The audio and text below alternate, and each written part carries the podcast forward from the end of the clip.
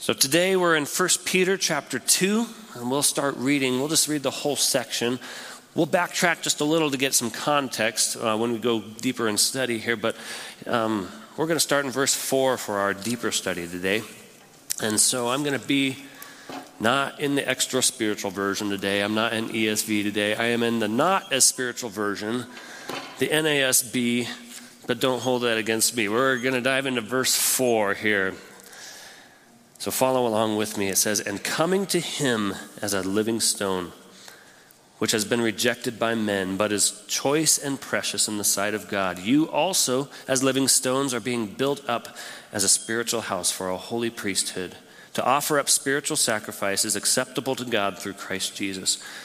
For this is contained in Scripture Behold, I lay in Zion a choice stone, a precious cornerstone, and he who believes in him will not be disappointed.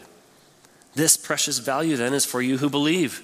But for those who disbelieve, a stone which the builders rejected, this became the very cornerstone, and a stone of stumbling and a rock of offense. For they stumble because they are disobedient to the word, and to this doom they were appointed. But you are a chosen race, a royal priesthood, a holy nation, a people for God's own possession, so that you may proclaim the excellencies of Him who has called you out of darkness into His marvelous light. For once you were not a people, but now you are a people. You had not received mercy, but now you have received mercy. Beloved, I urge you as aliens and strangers to abstain from fleshly lusts which wage war against the soul. Keep your behavior excellent among the Gentiles, so that in the thing in which they slander you as evildoers, they may, because of your good deeds, as they observe them, glorify God in the day of visitation. Let's pray together. Heavenly Father, I pray as we look at this scripture today that you would open our hearts and see how you want us to live so that we can glorify and honor you. God, heal our hearts and do a work that only you can do as we turn our eyes to you and off our situation and circumstances. Help us to filter everything we're going through through, the, through your lens, Jesus, and let you heal. And we pray this in Jesus' name. Amen. Okay, in order to get the full context of what we're going through today, we're going to back up to chapter 1 and go through a couple verses, and we'll see the motivation for why we're going to learn what we're doing today and what Scripture has for us the why. So in verse 22 of chapter 1, we see Peter say, Since you have, in obedience to the truth, purified your souls for a sincere love of the brethren, fervently loved one another from the heart. A believer's motivation in relationships is love. And we're going to read the rest of this in that context. A believer's motivation in relationship is what? It is love. We need to have a deep affection for one another, a love that God gives us for one another. We're going to breeze through. Know Ben did an awesome job teaching last week on the first few verses, but this sets up our context as well. Verse 1 of chapter 2 says, Therefore, putting aside all malice and all deceit and hypocrisy and envy and slander, the motivator isn't telling my mind, Oh, I can't do that positive side is still love. I love that person. And you don't say things against your, a person you love, right? We have an affection for them. And so we don't want to tear them down. Our motivator is love. So a believer builds up and doesn't tear down. And as one of your pastors here, I want to build you up. I want to encourage you in your giftings. I want to encourage you in your walk from Christ and running from sin, in your process of sanctification. I want to build you up and encourage you to study the Word of God. And then it continues on in verse 2 like newborn babies long for the pure milk of the Word so that they may grow in respect, so that by it you may grow in respect to salvation. So, as you know, Christina and I, we have six kids. And my wife nursed all of them. And she changed diapers, she says, for 15, 14, 15 years straight. Yeah, she's like, yeah, was it worth it? She didn't give me anything. Um, so, yes, but it's annoying when the babies are hungry, right? They say, I'm hungry now, and I'm not waiting a moment. I'm hungry, and you better give me food, or I'm going to make your life miserable until you do right? They crave it. They want it, they have to have it. And that's the way we need to be with the Word of God. So a believer craves the Word of God. We can't live without it. I can't do without it. I can't live the rest of my day until I get the Word of God. I'm so hungry for it, just like a baby. That's the point. We need it, we crave it. And then it says, if you have tasted the kindness of the Lord. If. That's a big if. If you have not tasted the kindness of the Lord, we're going to tear down and not build up. If we have not tasted the kindness of the Lord, we're not going to crave the Word of God. That if you have tasted is talking about salvation. Have we placed our faith in Christ? Have you tasted God's saving grace in you? Have you humbled yourself before the Lord and said, I am a sinner and I need salvation and I trust in your death and resurrection, Lord? That's tasting the kindness of the Lord. We went on vacations as a family. My dad's a teacher. He signed for his 52nd year, which he'll do this next year. He's been teaching music for 51 years, and he just signed for another year. And I, and I bumped up I bumped into some people up in the mountain that their kids actually go to school where my dad teaches at Lincoln Christian, and they said, Mr. Bear, they're like, oh, you're Ken. Mr. Bear is their favorite teacher. Anyway, side story. Um, we'd go on vacations, and we would go for like a month and a half, two months, because my dad's a teacher. We'd have the summers off. And so we'd travel, and one of the summers we memorized Psalm 32 or 34, the entire thing together as a family.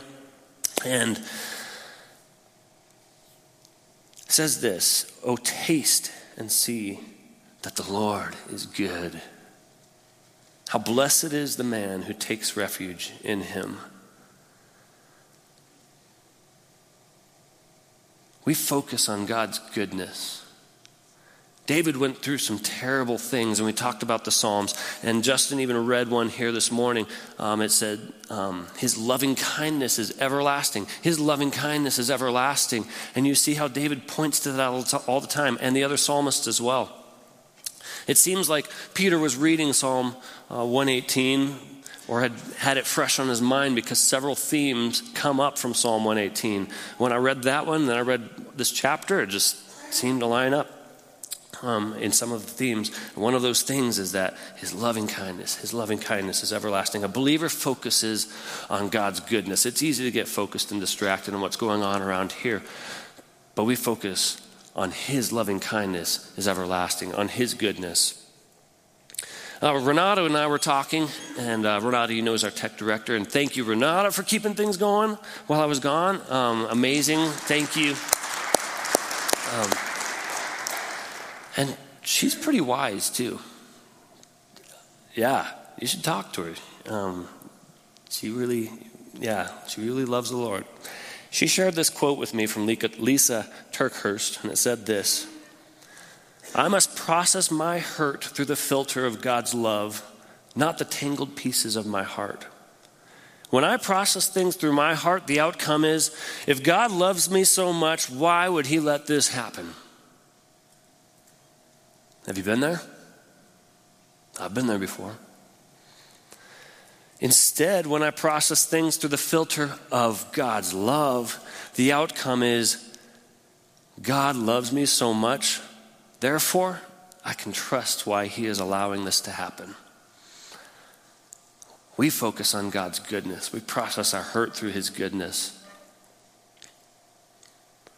So, focusing on God's goodness changes how we interact with others so we don't tear down, but we build up. So, now on to the new material. Here's verse 4. This is what we're diving into today. It says, And coming to him as, a, as to a living stone which has been rejected by men, but is choice and precious in the sight of God. Hang on just a moment. A living what? Stone. Stones aren't living right? Unless it's lava it's liquid, I guess. But that's not a stone, that's lava. A, a, stone is solid and it's dead and it sits on the ground and it can't sprout up legs and walk away or do anything. If I slap some googly eyes onto a rock, kind of wiggle it around, is it living? No, we can't make stones come alive. But There was an example of a living stone that I thought of, and can you toss that up on the screen? There's a living stone. So we're all going to go down to the courthouse when it opens tomorrow and change our name to Stone, just like Stone Warden there, so that we can be a living stone. No, not what it's talking about, obviously. It's a metaphor. And I think it's important to remember that God can make anything come alive. And in this example, God can make anything come alive, even stones. Remember, we are dust, and to dust we will return. And the formation of humankind, God fashioned the dirt. And then whew, he breathed his breath of life into the dust, and it became living. God can do that with dust. Can He do it with stones? And my heart was as hard as stone and in rebellion against God. He was able to do a work to make it come alive. Those of you believers, you know what I mean? You know what I mean? He caused life in us where there was death and rebellion. God can make anything come alive. Another reason I think Peter uses this um, term stone is just because of his close relationship with that word. Um, Jesus said to him in Matthew 16, I say that you are Peter, and upon this rock I will build my church, and the gates of Hades will not overpower it. How about Peter's name? Did you know that wasn't his original name? Peter's original name was, was Simeon, or some versions have it Simon. And Jesus comes to him in John 1, verse 42, and Andrew brought him to Jesus, Peter, Simon at that point. And Jesus looked at him and said, You are Simon, the son of John. You shall be called Cephas, which is translated Petros, or Peter, which means rock. Jesus literally called Peter, he said, Your name is rock.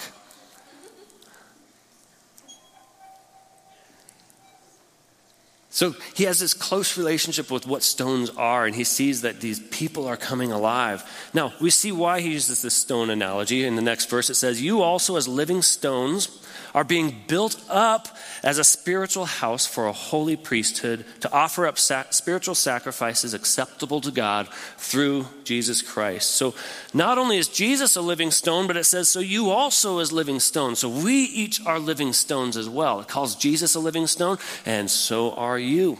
And you're being built into a spiritual house. These stones are being placed into a spiritual houses, into a place that we can that we are priests in, it says.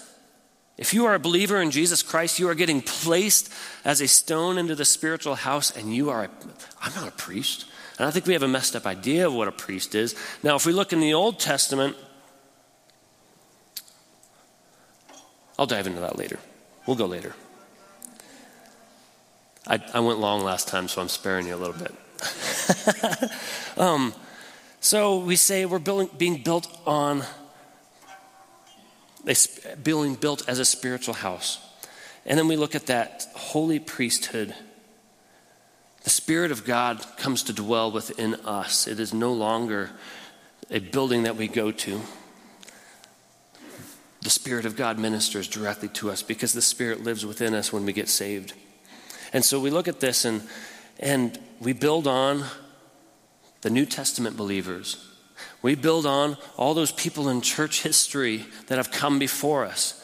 And we look at that, and some of you might be saying, but there were mistakes. How can we trust what we're building on if I look at that structure and it seems kind of wonky there, right? The next verse tells us how we can know that we're building in the right direction.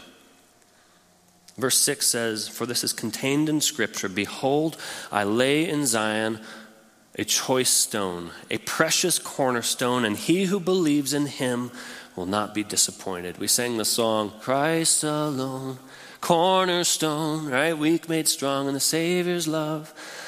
We sang that this morning, and I love how the worship team made this all line up here. But what is a cornerstone?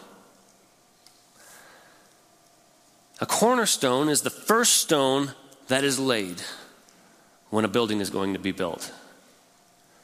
And by it, it determines the length, the depth, how far down it's going to be, the angle of it all um, in relation to the sun or the wind, um, how it's going to fit with the other buildings around it.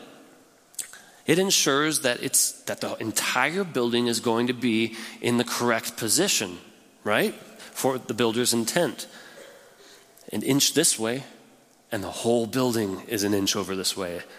An inch deeper, and the whole building is an inch deeper. Fun fact about this building it's about six, feet, six inches to a foot too low.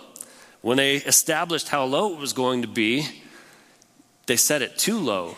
So the sidewalks around were higher than the foundation. So there was a drainage project, project that we had to undertake. And you see the drains out there now. That was part of our building project because that stone was laid too deep. That depth was set too deep. It makes a big difference, right? And we ended up with problems with our drainage because it was too deep.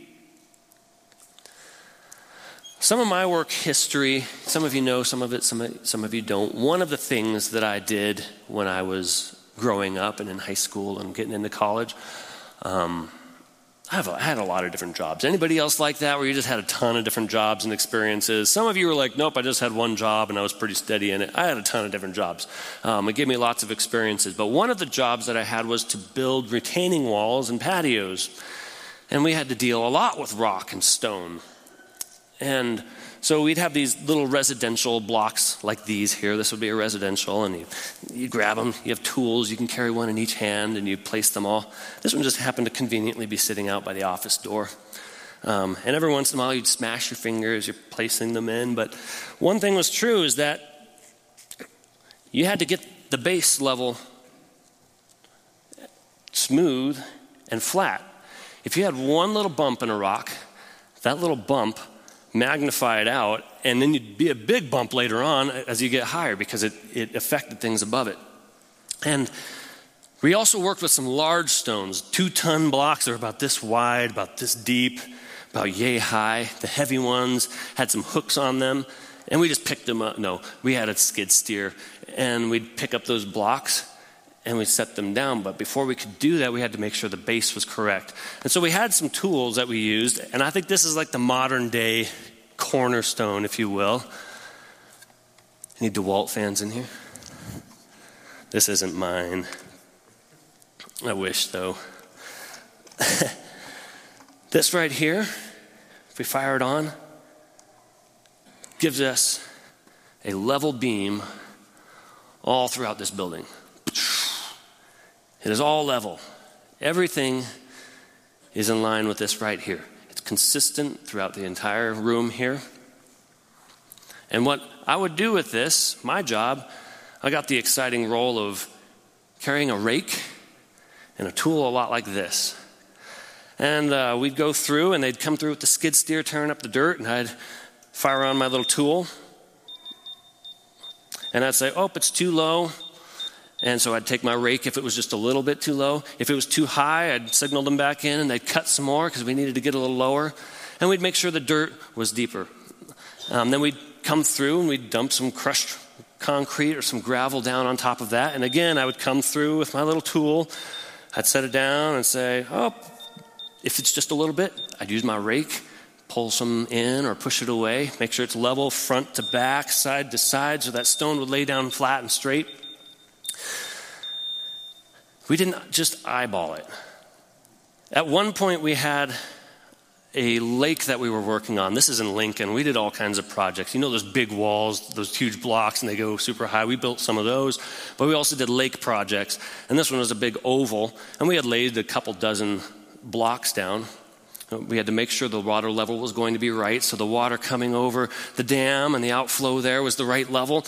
And it, at one point, after we had laid a couple dozen, and we had set them down, we had checked them, made sure they were all level and straight, we realized the calculations were wrong. We had to go through and pull those up because it wasn't right. It wasn't the right level. The water wasn't going to go over the right way, it was too low. And so we needed to get those blocks up. So we pulled them out, laid down a whole bunch of gravel. And isn't that the way? Isn't it that way in our life? When we get going a ways and we realize, man, I've been kind of going the wrong direction on this. Sometimes there's things we've got to uproot and take care of and readjust. And we got to pull back and we got to realign with the level. And who does it say is the level and the cornerstone? Jesus Christ Himself.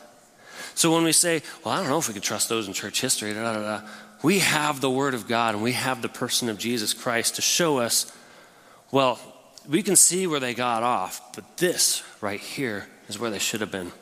There we go, get out of my hand. This right here is where they should have been. And this is where we need to be. This is where we need to align ourselves up with, is with this line, because this is what matters.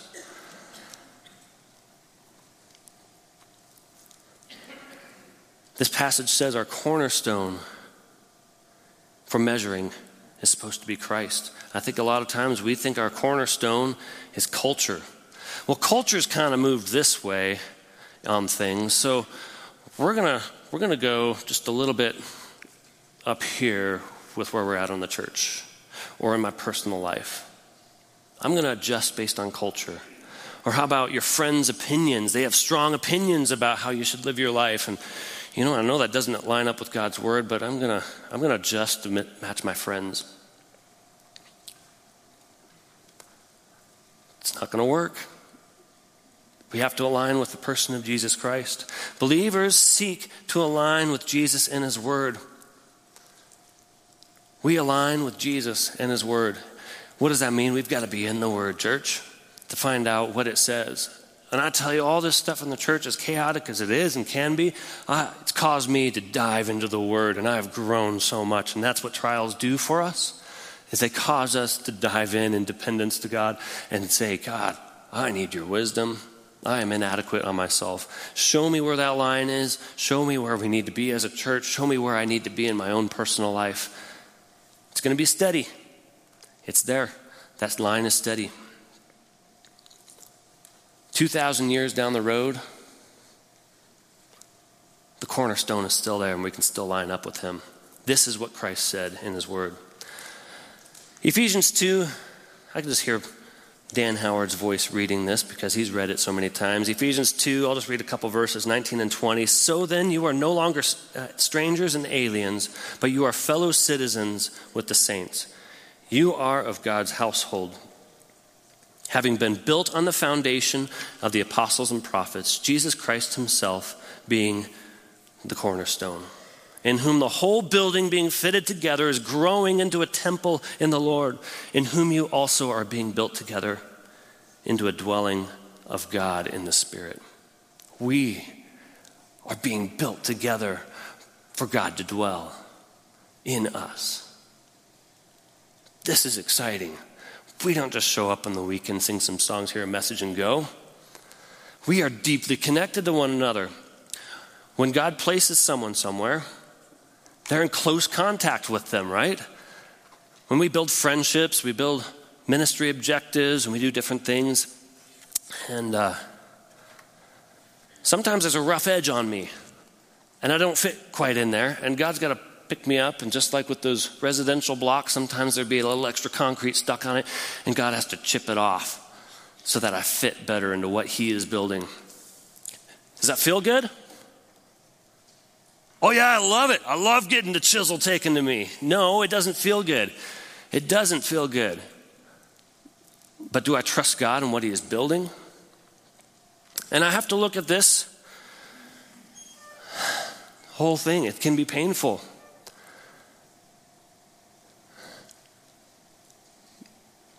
Pastor John and I were co laborers and friends. We were tight in the ministry and serving together and, and using our gifts together to minister to people.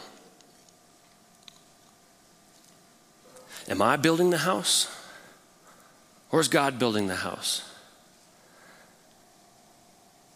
Now, John has another job somewhere lined up now. And I'm looking at where he's placed. And I just have to look and say, You know what you're doing, God. You're building the house. And I may not get it all, but I'm going to trust you. I'm going to trust you. So it hurts when somebody moves away. It hurts when we get replay, get placed somewhere else. We were in close contact with these other stones, but God knows what He's doing, and I trust Him. I trust it. Sometimes in my OCD, I would be building these walls, these residential walls, and the shade just was a little different. I'm like, well, that one and that one are, yeah, those, those don't go next to each other. So I'd pull this one out and stick another one in, and I'd hold this one aside and then put it somewhere else. Well, that thing's locked in now, you know, but I, I was making these patterns.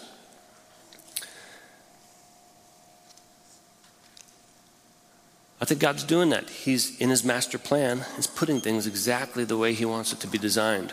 And I just I need to trust. I need to trust what he's doing.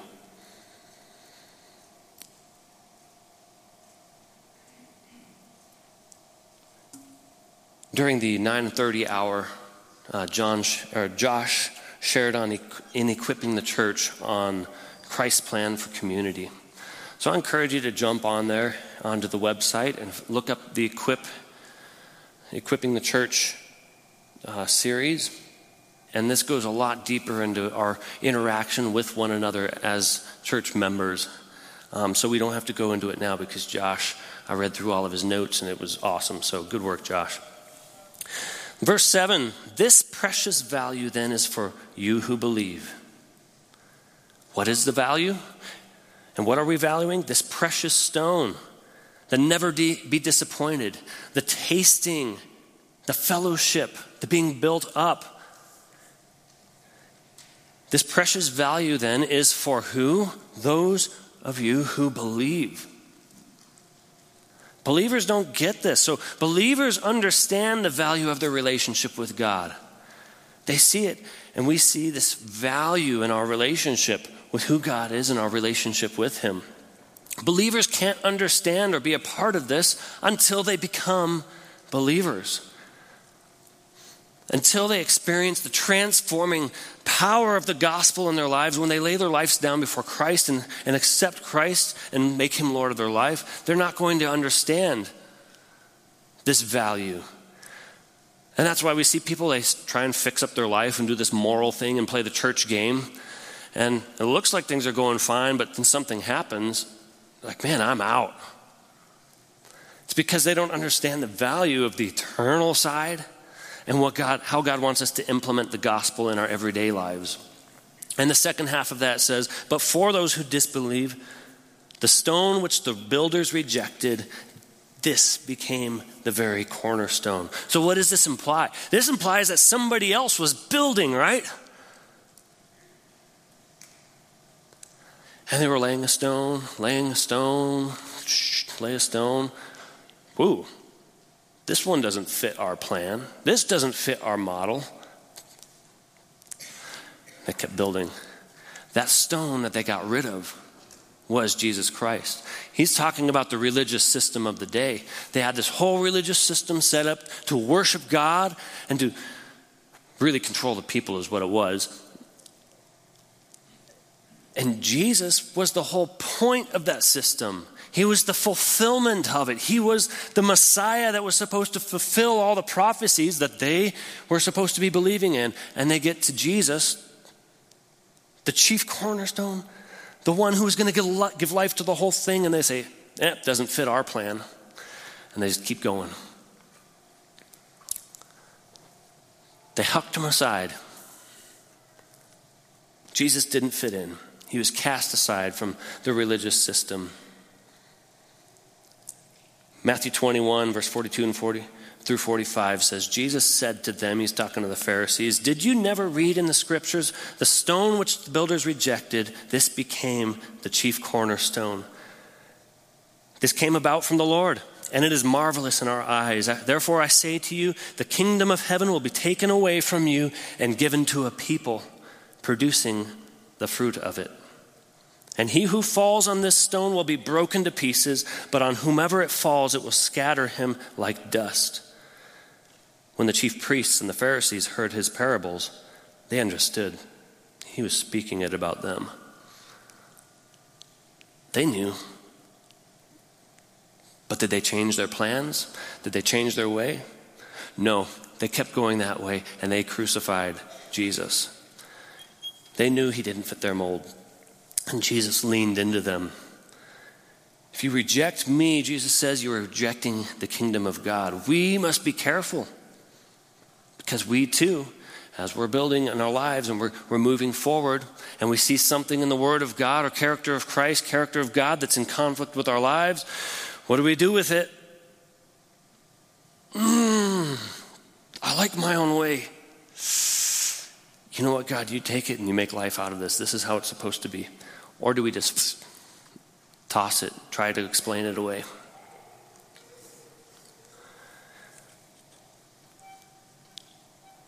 We have to make sure when we're measuring, like if that rod I had, if I was too high, I could bend the truth a little bit and it would be in line. I could make it beep if I just leaned it over to the side. No, we can't do that. We don't toss him aside. Yeah, during the establishment of the early church, Peter and John um, had been used by God to heal a lame beggar, and this is uh, following Peter's second sermon. Um, Peter and John had been taken into custody by the religious leaders who had rejected Christ, and this is um, in Acts chapter 4, the establishment of the church.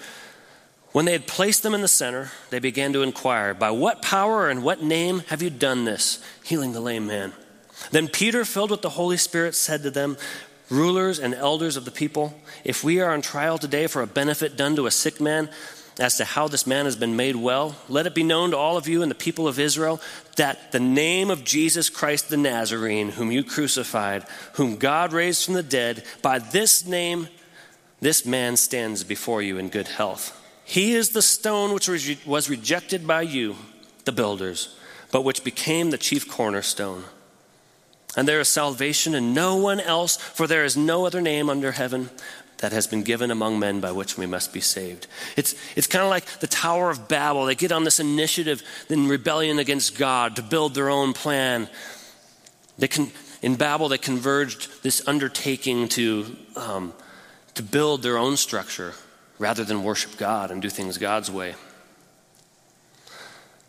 So I think the point here is that we as believers, we make changes in order to line up with Jesus.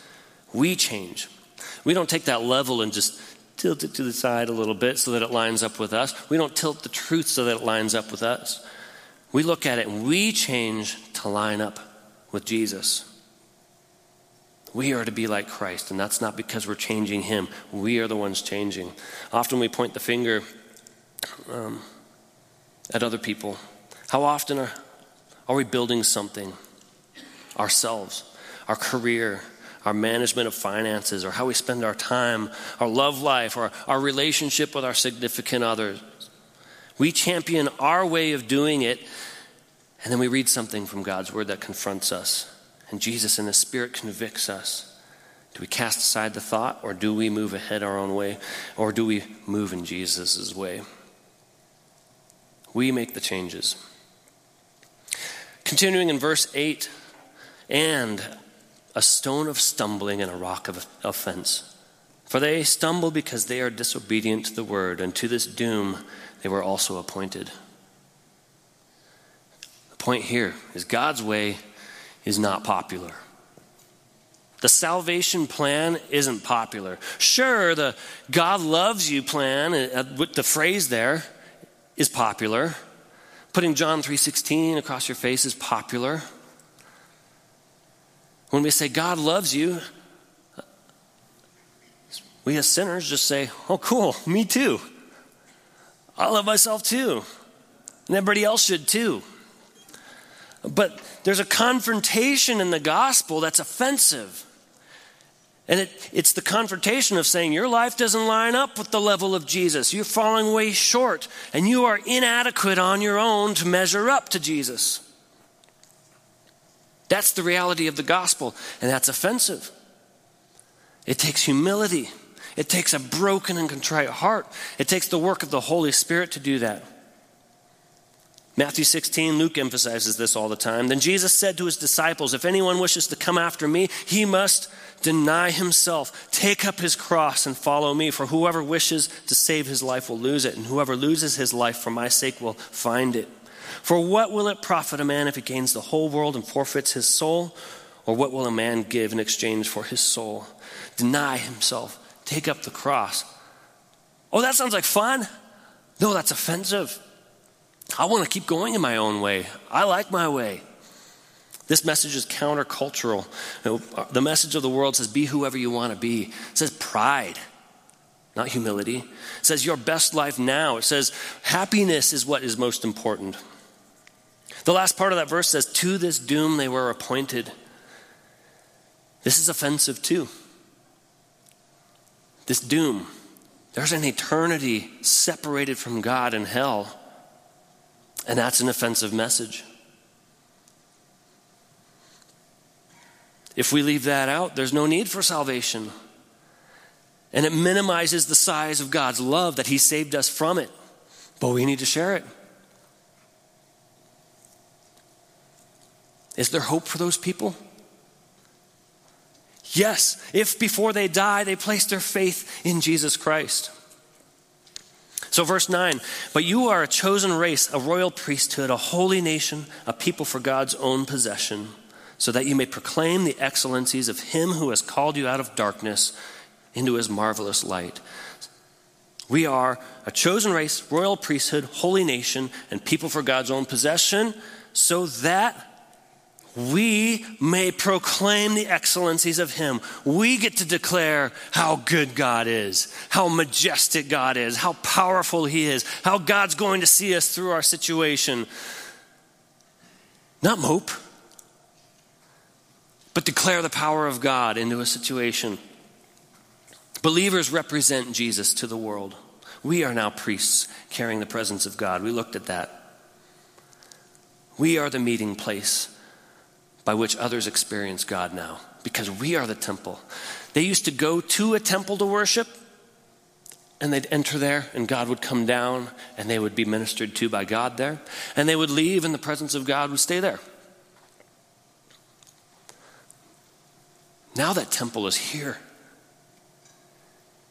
So everywhere we go, we are ministering to people, everybody that we come in contact with. God saved us so we would proclaim God's excellencies. Verse 10 For once you were not a people, but now you are the people of God. You had not received mercy, but now you have received mercy. We have a motivation to share the gospel because we once were unsaved and now we are saved and we know what God has done for us. We weren't a people, we weren't chosen, we weren't saved, and now we are if you've placed your faith in Christ, if you've tasted. God said this of the nation Israel in the Old Testament, and then salvation was opened up to me, a Gentile, a non Jew, here in the New Testament. Verse 11 Beloved, I urge you as aliens and strangers to abstain from fleshly lusts which wage war against the soul. Our fleshly desires do what? They wage war against my soul. Sin is deeply destructive. It is not a small, minor thing. If we minimize sin, we minimize the payment of Jesus on the cross. Do they wage war against my own impression of godliness, my own ability and goodness, against my body? Maybe there's, there's physical consequences to sin. And this here it says fleshly lusts. The word there isn't necessarily just sexual desire, it has to do with anything that is for, forbidden. And that reminds me of Adam and Eve. There was something forbidden to them, and they went after it. And it waged war against their soul. Hey, you should try this out.